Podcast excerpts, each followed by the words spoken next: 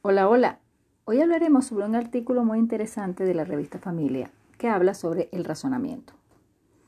Los niños son curiosos por naturaleza. Entre los 2 y los 5 años empiezan a cuestionar un mundo y, y quieren saber la causa de todo. ¿Por qué?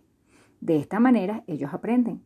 Por eso es que nosotros observamos en los niños el porqué de esto, el por qué se da y por qué se así y por qué se mueve y el por qué y el por qué.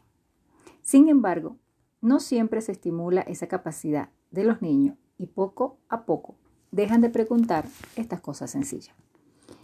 A esto se suma que durante el desarrollo educativo en las escuelas se usan metodologías que no permiten la reflexión ni el desarrollo de su razonamiento y pensamiento científico.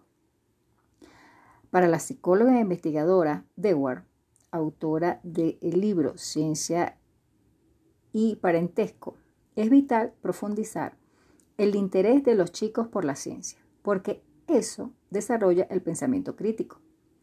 Los estudios sugieren que los estudiantes que se interesan por la ciencia desde pequeño se convierten en mejores solucionadores de problemas e incluso aumentan sus coeficientes intelectuales cuando se les muestran los principios de lógica, pruebas de hipótesis y otros métodos de razonamiento.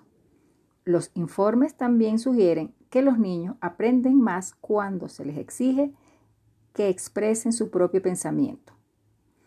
Esto ocurre cuando estamos en el aula y empezamos a preguntarle a los niños, ¿por qué cree esto? ¿Por qué considera tal situación? ¿Qué cree usted? Ellos van a desarrollar su propio pensamiento y allí lo van a manifestar. Esto implica que los padres también se formen para inculcar a los niños la ciencia puesto que la mayoría de las veces solo se centran en un aprendizaje diario.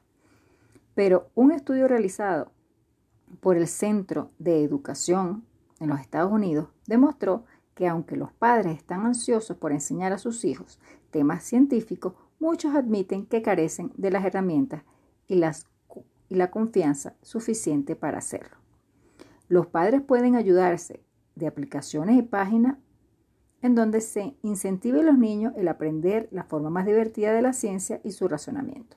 Muchas son gratuitas y se enfocan en distintos niveles, según la edad.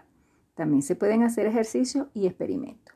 Y para dar razonamiento, también el juego del ajedrez es un juego de estrategia y de razonamiento, el cual el niño puede aprender desde muy pequeño, en diferentes momentos. Así que Seguimos hablando de este lindo tema en otro episodio.